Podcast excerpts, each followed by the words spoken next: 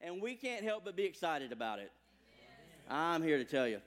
Um, so excited about today. We're going to continue our You Ask For It series, but today we're going to highlight some questions that our students and our e kids have asked today. And man, they did not let Pastor Josh have a week off. they, they have asked some really, really good questions. We're going to dive into that in just a little bit. But after service, guys, here's another something I'm excited about. After service today, dude, we get to have an ice cream party. I'm way excited about that. Yeah, apparently the kids are really excited about that. If you're a guest here today, if you're a guest here today, what we do on Family Sundays is we let all of our older um, E kids, age kids come into service because our students are usually in here. But most of our children's ministry is in here with us on this Sunday because we believe in investing in the next generation. We believe families are important. But we're also smart. So we let all the four year old and, and under kids go back to the nursery so that mom and dads don't have to freak out, um, keeping those little tornadoes under control during service. So, um, so we got that taken care of today. But I'm excited about today. I'm excited about the ice cream party that Pastor Brad is sponsoring for the entire church today. It's going to be amazing to see all that happen. We're, we still got negotiations in place to actually get the funds from him, but we're having a in faith, uh, in faith ice cream party today with Pastor Brad's name on it. It's going to be so much fun. Hey, uh, next week I'm going to get to finish the message that I started last week. So, if you were, how many of y'all were here last week in service? Yeah, we were diving into some some really easy topics. Uh, last week we started talking about uh, the illegal immigration and refugee crisis, um, what the Christian response should be to it. Um, we didn't get to what we're going to talk about next week, which is gun control. You guys are asking these questions, by the way. So thanks for putting me on the spot with some of this stuff. Um, so, but we're gonna we're gonna next week we're gonna look at um, gun control. Does the Bible even say we have the right to bear arms? How should a Christian approach all of that stuff in an incredibly volatile political climate? And then what should our response be in that we're still trying to impact this world for Jesus Christ through the middle of all of that. So next week's going to be uh, it's going to be a really good, really good Sunday. We're going to dive into that, and then the weeks after that, we're going to answer as many questions as you guys have asked as possible over the next several weeks. But today is different. Today we're going to answer questions that were asked by our students and our kids. But before we get to that, we got to have our competition. We got to have our competition. Every family Sunday, look, some of y'all are already holding your ears because you know what's fixing to happen. We get to see who gets to shout Jesus the loudest, whether it's the adults or whether it's the kids. All right? And we know whoever shouts Jesus the loudest, it means you love them more than the other group. So, but last week we're kidding with that. Uh, but last the last time we did this, our adults won. So hey, adults, way to represent, way to represent. so this family Sunday, is it going to be the adults or is it going to be the kids? It's going to be adults or is it going to be the kids? We'll see who the champion is going to be today. Since the adults won last week, the adults, you get to go, or I say last week, the last family Sunday we had, adults, you get to go first. Kids, you get to try to beat it, okay? So on the count of three, every adult, listen, y'all better represent because these kids are about to blow your eardrums out here in a minute. Y'all better represent, you're going to get embarrassed. On the count of three, all the adults, let's shout Jesus as loud as we can. All right, you're defending your title. It's all on the line. Bragging rate, bragging rights are uh, are at risk here. So, um, if you don't want smack talk at the dinner table, grown ups, you better represent. All right, here we go. One, two, three. Jesus! that was good. That was good. I think you guys might be in trouble this time, though. Kids, are we ready? Yeah, yeah, y'all might be in trouble. So, all right, kids, we're going for the title. On the count of three, shout Jesus as loud as you can. All right, we want our team to win.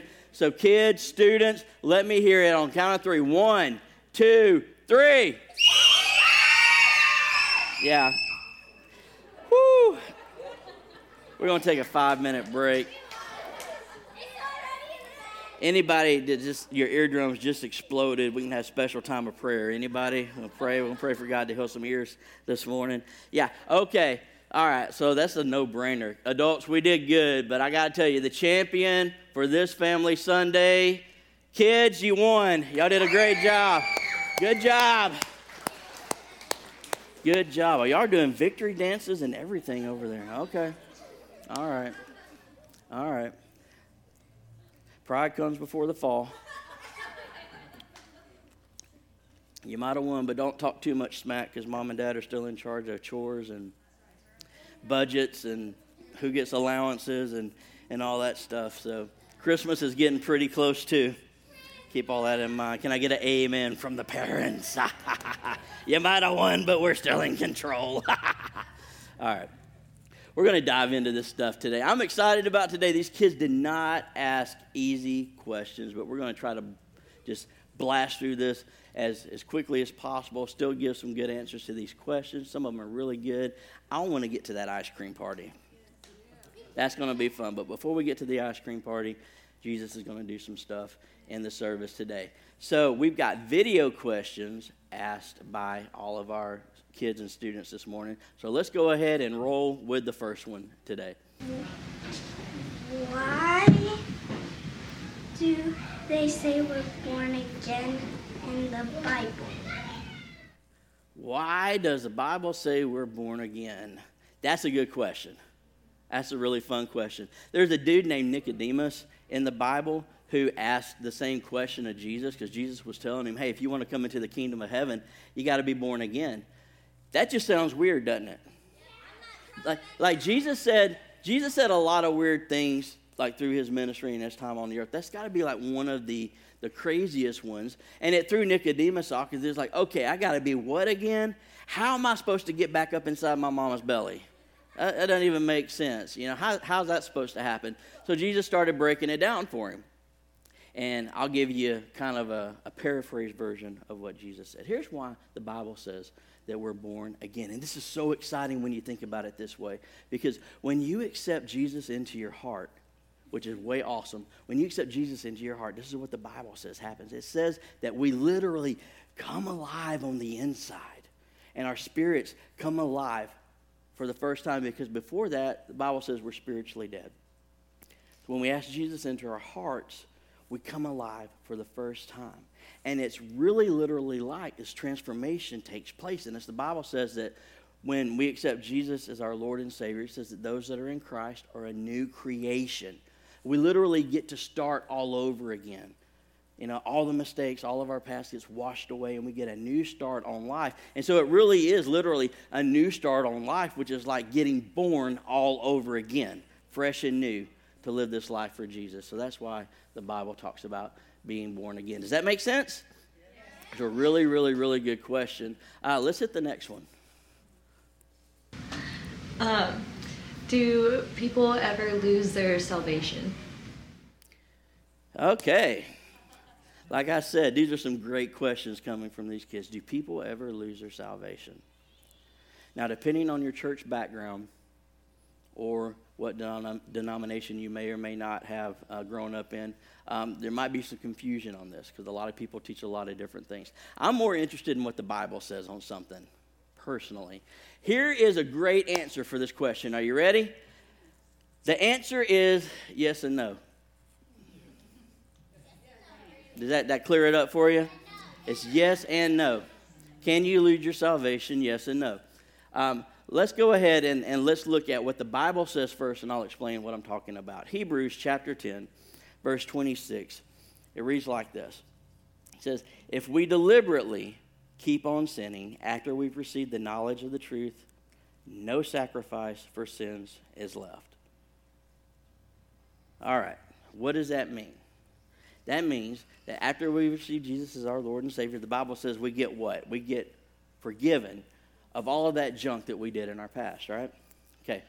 Hebrews 10 26 says, Yeah, you get forgiven, but if we deliberately keep on sinning, after we've received the knowledge of the truth, no sacrifice for sins is left. Now, that word deliberately is a good word to key in on here because that means that we're making a willful choice.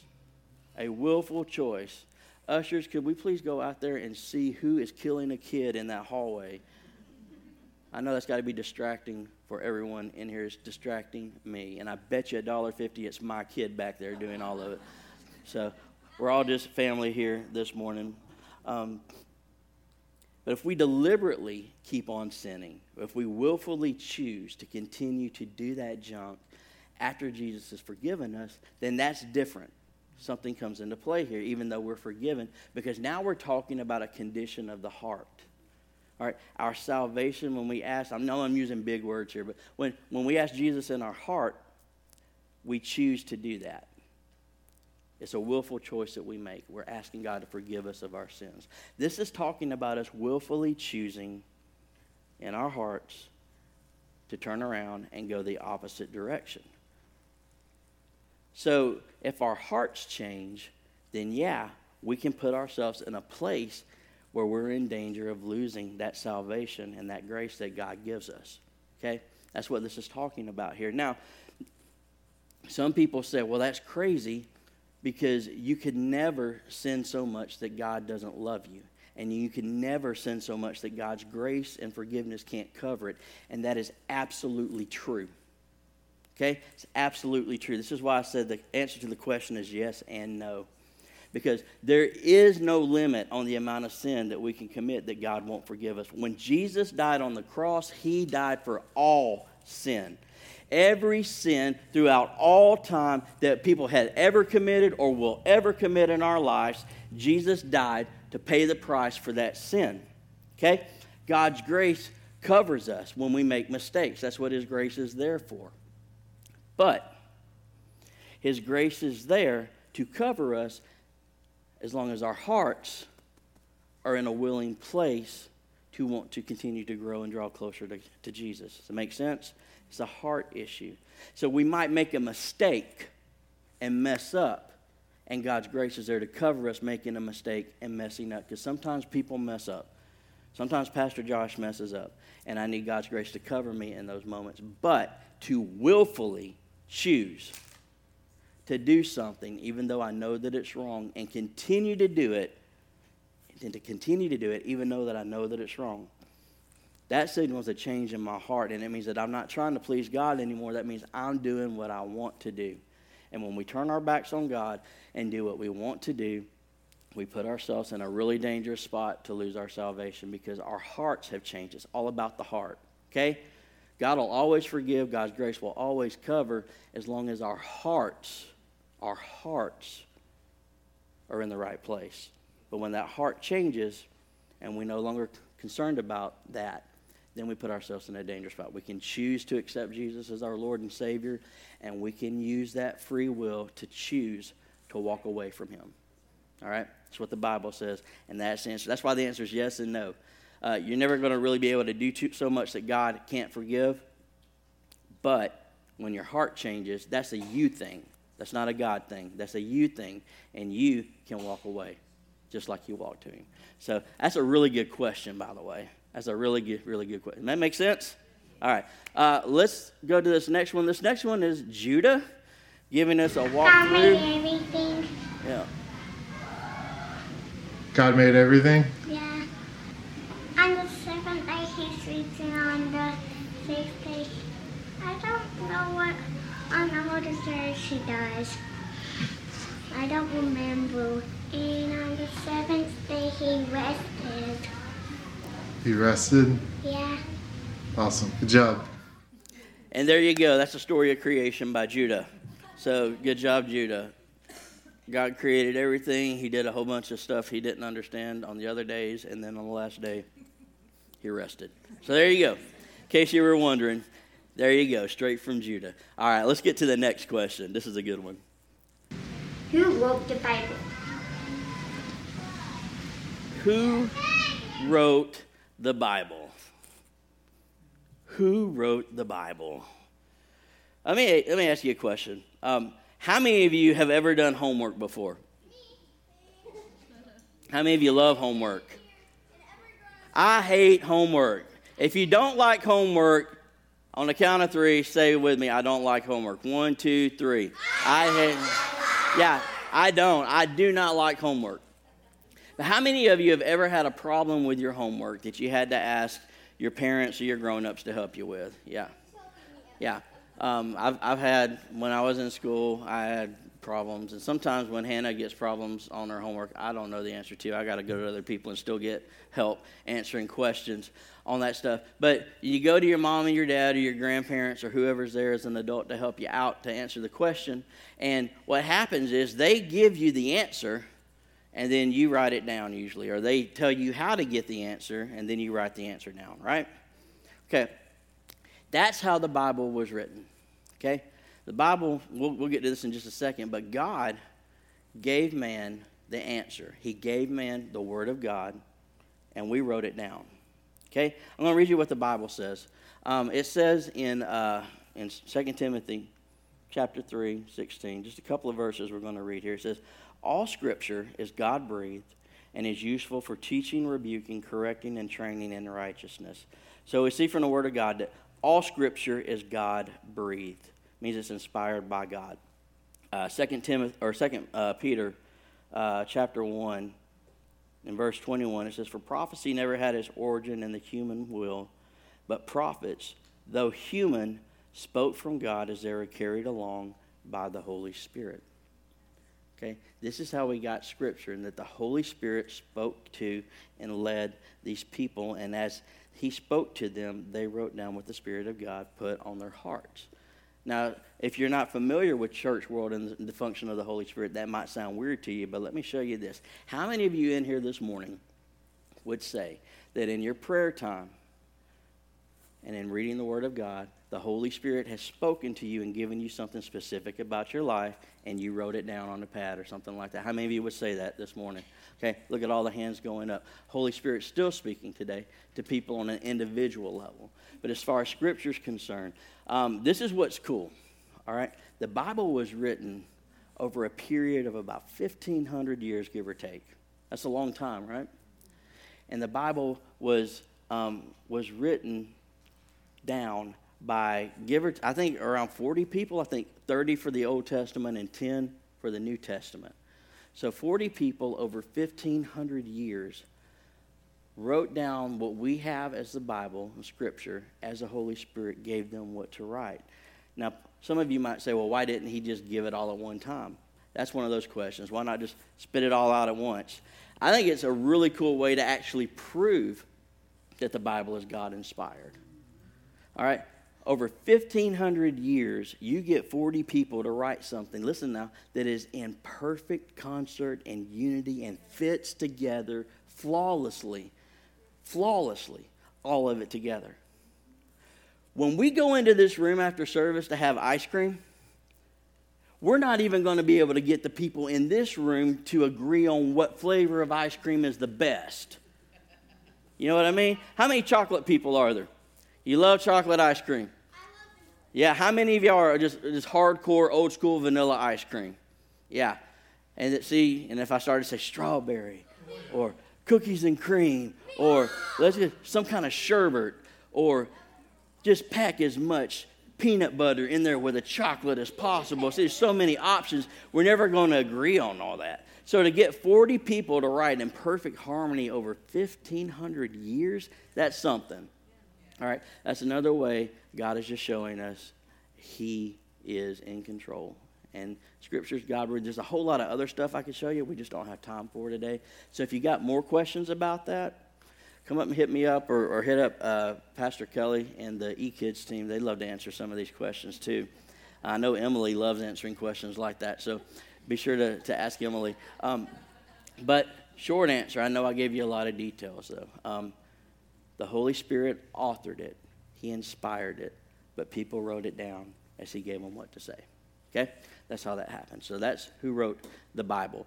Uh, what's the next question we've got this morning? Is baptism necessary for salvation?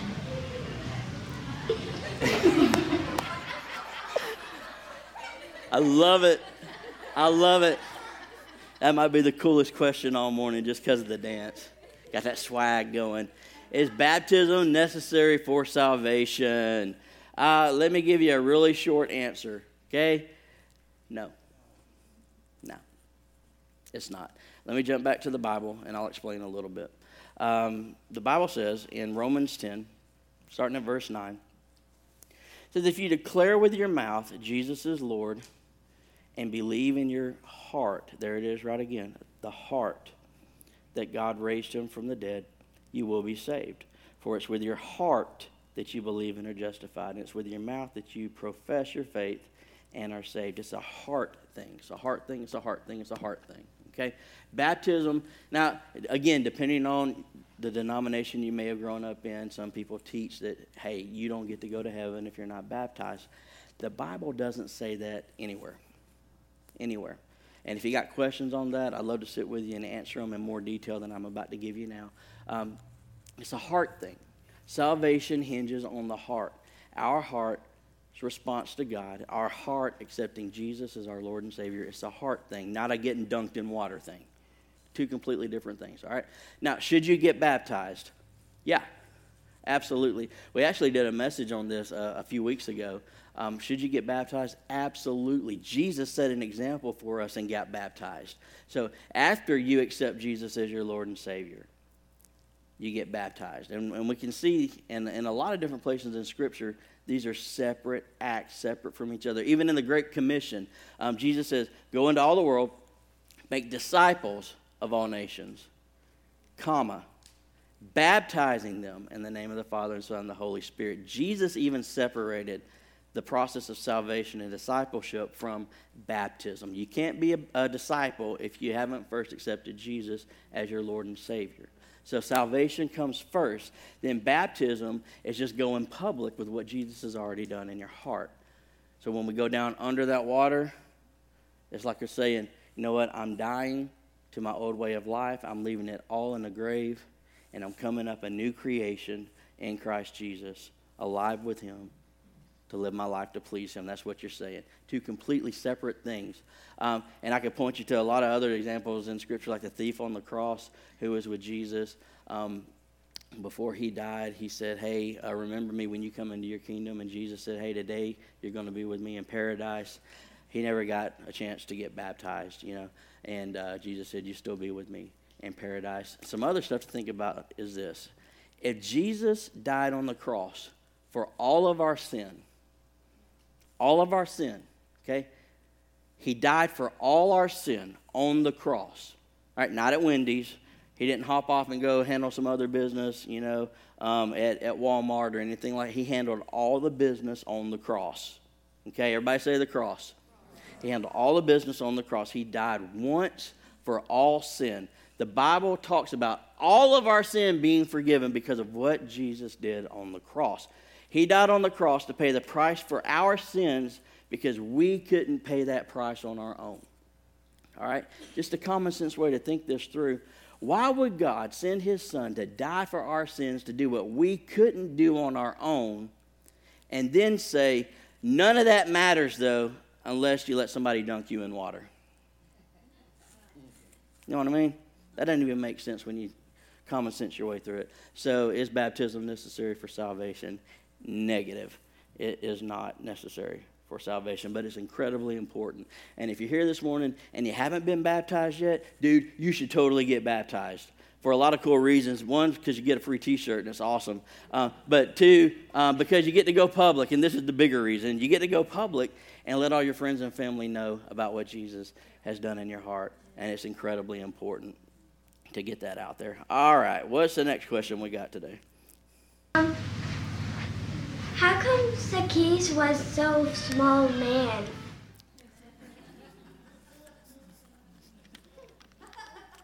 How come Zacchaeus was such a small man? I love that. I can relate with that. Zacchaeus was my dude in the Bible. I love that. Um, sometimes I wonder why God makes us so different. Know, you got like you got tall people and short people. I'm one of the short people. Dave Varney is one of the tall people. Um, but God made us the way He wanted to make us. You got um, you've got people that are skinny, people that are not skinny, people that just naturally have a lot of muscle, and then you got people that naturally just can't get muscle, even if they eat 15,000 calories a day because their metabolism is just set a certain way. You got red hair, blonde hair, brunettes, all together, you know. Um, God created us different. And I think that's good because that keeps things from getting boring. Keeps it from getting boring. Um, you know, I, I, used to have trouble with this question of, of identity um, when, uh, when I was in school. I got picked on a lot in school. I got made fun of a lot in school because I wasn't the tallest kid in class. And compared to the other, other guys in class, I was kind of short. And so I get picked on a lot, and it bothered me, man. And it really kind of got me angry in a way. And, and I always had trouble with that. And I always asked, God, why did you make me small? You know? So I'm going to tie this into the question with Zacchaeus. Why was Zacchaeus so small? I remember when I realized that, you know what?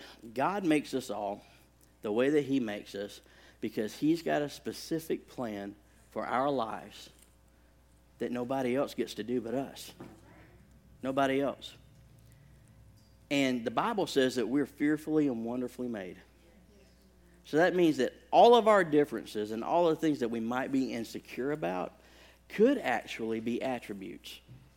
Because while I'm not the tallest guy, God's given me other gifts to be able to do what He's called me to do. You know? And uh, the same with you. God has gifted you specifically to do what He has called you to do.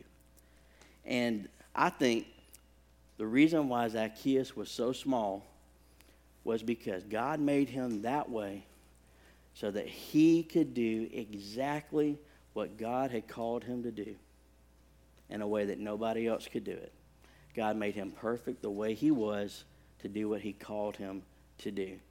And don't let people make you feel weird because you look different. Don't let people make you feel weird because you, you, you might not have the giftings that they have. And don't feel like you're less than because you think your gifts don't match up with somebody else's gifts. Listen, you are the only person that is qualified to do what God has called you to do. And God gave you all the gifts and made you exactly the way that He did, whether, you, whether it, it lines up with, with what everybody else is doing or not. He made you exactly the way He did so that you could do exactly what He called you to do. And nobody else gets to do that but you. So, why did he make Zacchaeus so small? So that he could accomplish God's plan with all the gifts just the way he made him to do it. Good stuff? All right. What do we got next? Why would God force Jonah to go to the city if to tell people that they would die if they didn't leave their own city and all their stuff behind? Why did God force Jonah to go to Nineveh? That's a good question. That's a good question. There's a lot of a lot of times in the Bible where you look at things and you wonder if God imposes his will on people or if he allows them to operate in their free will. And I'll just put your heart at ease. Um, God's pretty consistent with who he is and what he does. And he may try to box us in to do what he wants us to do, but ultimately, God does not override free will at all. He lets us choose. Um, let's look at this, though, because God called this guy Jonah to go preach to a bunch of people in a city called what? Nineveh. Nineveh, that's right. Nineveh was a really, really, really big city, and they were doing a lot of messed up stuff. And God said, Hey, they're doing some wicked stuff, Jonah. I want you to go there and preach to them. And I want you to tell them what I'm going to tell you when you get there. And let's look at what Jonah did. All right. Jonah, in uh, Jonah chapter 1, says, The word of the Lord came to Jonah. And he says, Go to the great city of Nineveh and preach against it, because its wickedness has come up before me. But Jonah ran away from the Lord and headed for Tarshish. He ran away. Jonah did it. So Jonah says, Okay, um, that's a little scary. I don't want to do what God wants me to do. So he starts going in the other direction, literally. Like Nineveh would be way down this way. Some people think Nineveh was about 500 miles from where Jonah lived. Tarshish, you want to guess how far away that was from where Jonah lived? A lot further. Some people think it could have been as far as 2,500 miles away from where Jonah was. Okay, so D- Jonah was going to try to go about 2,500 miles in the other direction from where God wanted him to go. Tarshish was like this podunk in the middle of nowhere village that you went to if you wanted to disappear. And that's what Jonah was trying to do. He was trying to run from God and disappear to hide from God's will for his life. Has anybody in here ever done that before? God called you to do something, and you're like, "Yeah, that looks a little. I don't know about that." And we not we might not have hit the road and went 2,500 miles in the other direction, but you know what I mean. So Jonah says no. So he tries to get a boat ride to go to Tarshish, and uh, in the middle of it, God sends a storm. The waters get rough. The sailors on the boat they get really scared. Jonah says, "Hey, this is my fault. I disobeyed God. He's doing this because I disobeyed Him." Jonah, I'm paraphrasing, but he recognizes that what's happening isn't really God forcing him to do something, but it's God responding to Jonah's disobedience because Jonah chose to do it. Okay, you hear me? Um, so they throw Jonah overboard, and he gets swallowed by a great big fish. Everybody do this. Go. Yep, it wasn't baby shark. It was daddy shark, probably. It was a big fish. Some people think it was a whale. We don't really know what it, what it was. The Bible says it was a great big fish. So he's in the belly of this fish for three days and his heart changes in Jonah chapter 2. So you get a change of heart in Jonah, and God makes this fish throw Jonah up. That's just gross. Throw him up. Everybody do this, all right? Everybody go, Bleh! Okay, that wasn't, some of y'all, no. We got, if we're going to throw up, we got to throw up good. All right, I'm talking from the bottom of the stomach. So everybody, one, two, three, Bleh! That was a little bit better. What did you guys do in church today? Oh, it was awesome. We all threw up. It was great. It was a great service. So he throws Jonah up, and then God talks to Jonah and he tells him to do this again. Why are you saying all this, Pastor Josh? Because I want to paint a picture before I answer the question. Um, Jonah 3, verse 1 says, Then the word of the Lord came to Jonah a second time Go to the great city of Nineveh, proclaim to it the message I give you. And look what happens this time. Jonah obeyed the word of the Lord and went to Nineveh. So now Jonah's choosing to obey God and going to Nineveh. This is a choice that Jonah made, okay? So he goes to Nineveh and he preaches. You know how big Nineveh was? A lot of people think that Nineveh had somewhere like around 120, 130,000 people living there. So it was a pretty big town.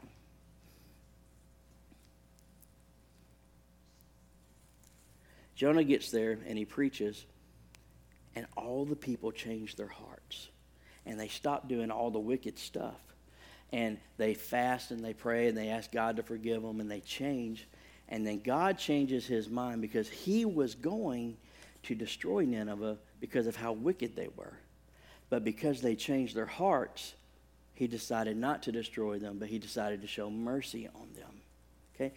Listen, Jonah is not a story about God making someone do what he wants them to do. Jonah is a story about second chances. Okay? Second chances. And it shows that even if you disobey God, if you can change your heart, God will give you a second, third, fourth, fifth, even a sixth, umpteenth dozenth chance as long as your heart is right.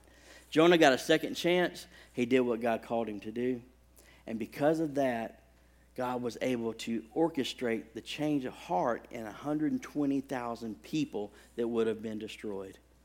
God's a God of second chances. So it's not about God forcing Jonah to do this. It's about it's about Jonah choosing finally to do the right thing, accepting the second chance that God gave him so that the people of Nineveh could have a second chance to change their hearts and live for God.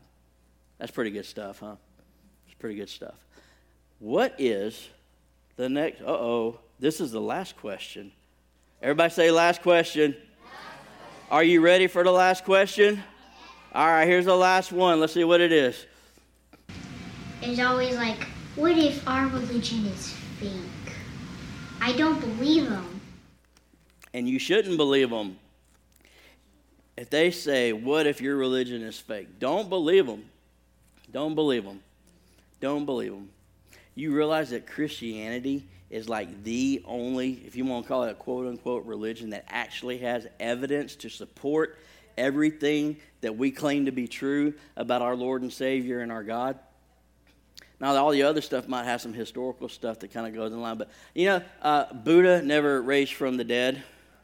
Uh, I can't think back on any other uh, any other God that was able to pull the raising from the dead thing out of the hat, and, and he's the only one that's done it. There's a, there's a whole lot of evidence. How do we know that, uh, that Christianity, I'll say it like that. I don't like calling what we do religion.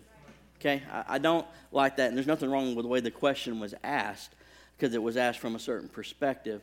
But there's a difference between religion and Christianity. Religion is man made. Okay? Religion is man's attempt to get close to a God that he doesn't understand. Okay? Christianity is different. Christianity is God's plan to establish relationship with us. It's not about religion, it's about a relationship.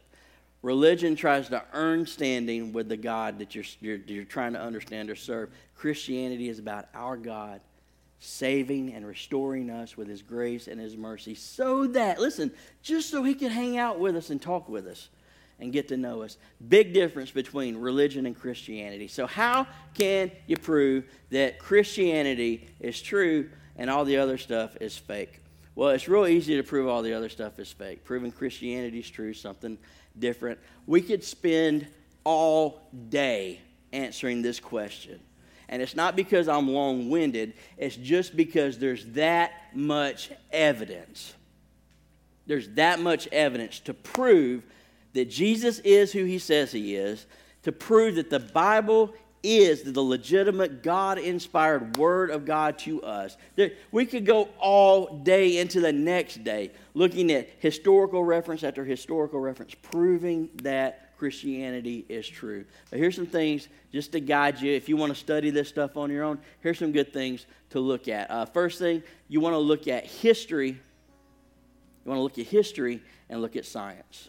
History and science prove that Christianity is the truth.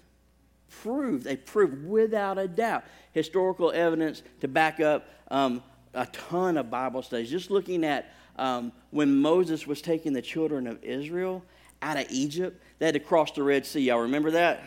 Everybody say crossover. Okay, had to cross over the Red Sea, and Moses stood there with his staff in the air, and God made the wind blow, and the water split apart, and they got all the Israelites got across, and here comes Pharaoh's army, and the Bible says that the water crashed in on Pharaoh's army, killed all of them, destroyed them. Okay. Well, a guy said, you know what? If this story is true, there ought to be some evidence of it somewhere. So he goes to the Red Sea and he finds a place, it's really the only spot in the Red Sea where a group of people in the millions could cross. The slope and grade of, of, the, of the sea going right there is perfect for all the people to cross over. So he goes there, they dive down, and they get video footage of what they find down there. Okay, it isn't hearsay, video footage of what they found. You can I think you can probably find it pretty easy on YouTube. They get down there, and you know what they find? They find uh, skeletons they find horse hoofs down there. They find the remains of chariots down there. They find shields, swords, spears, all of it dating back to the time period that the Bible says it happened in right there. That's just one example out of all day we could talk about how history proves that the Bible is legitimate and that what we say we believe about Jesus and Christianity is true. Science, the same thing. More people are choosing to jump over to the side of intelligent design when it comes to explaining how we all got here. They're, they're moving over by boatloads because there is no evidence to support the theory of evolution but there's a ton of evidence to support the, the science of intelligent design. There's no way any of this could be here unless an intelligent God put it into place. Just take the, the orbit of the Earth and how it interacts with all the other planets. There, we have all these planets in orbit around us while we're in orbit around the sun, and none of the orbit of those planets, the gravitational pull, does not pull us off track. They're perfectly placed perfectly placed, and in some ways perfectly placed, to help aid us in our orbit around the sun. The moon, the same way as it orbits around the earth, It affects the tides and tons of ecosystems that we have here, perfectly placed, perfectly positioned. That couldn't happen by accident. The Earth is put in such a way as that orbits around the around the sun. If if we were tilted one way, just a degree further this way, we'd freeze up. A degree in the other direction, we would burn up. We're perfectly placed and positioned. That stuff doesn't happen by accident. You have to have somebody setting it up and designing the whole thing. That's just one example. We could go all day how history and science prove the Word of God. Second way, prophecy. You can look at prophecy. The prophecies about Jesus, just by themselves, make Christianity airtight. Airtight. Um, hundreds and hundreds and hundreds of prophecies about Jesus, very specific um, where he would be born, you know, and, and, very specific details about his life, what, would what he would accomplish and what he would do, and those kind of things. Um, some guy got smart and said, We're just going to take a, a handful of those hundreds of prophecies and do the mathematical odds on the probability of those things coming to pass. And I think they, I think it was either four or six, I can't remember prophecies that they picked and ran the odds. Okay, on just that small number, the odds the odds of Jesus being able to do just four or six of the hundreds of prophecies made about him. Look at this number. It's one in a whole bunch of that. I always forget, is that a quadrillion or a quintillion? I think it's a quadrillion, isn't it? Yeah, one in 100 quadrillion. All right. Now, that's just with four to six. Can you imagine what the odds are for the over the, the hundreds upon hundreds upon hundreds. Every one that he fulfilled. Every one, yeah, bing, just like that. Let the light come on. Just like that. Every one he fulfilled.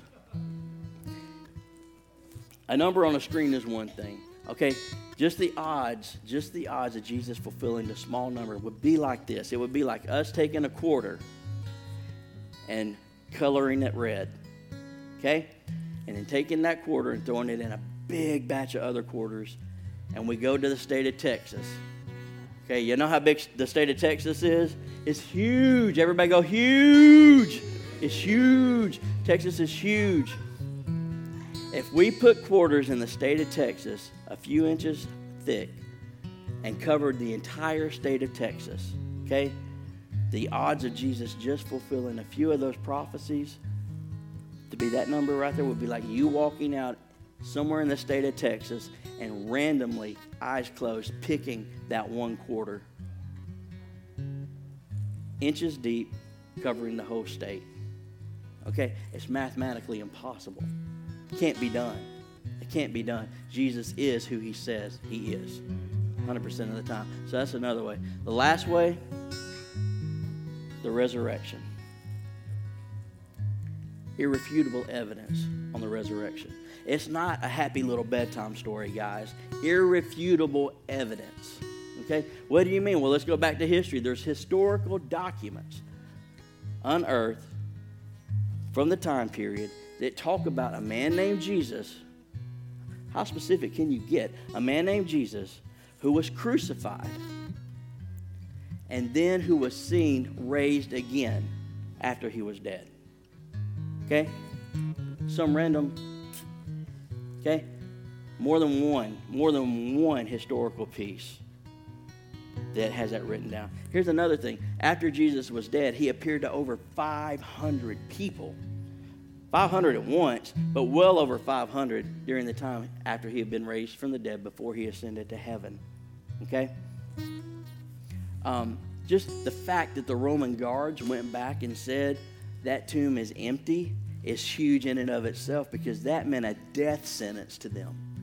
Because they were supposed to guard that tomb and now the tomb is empty. That means they willingly went back and reported that thing's empty. We don't know what's going on. There was a big old dude that rolled that stone away, and we're freaked out right now. You know, whatever it was was enough to freak them out and make them go back knowing they're probably going to be killed.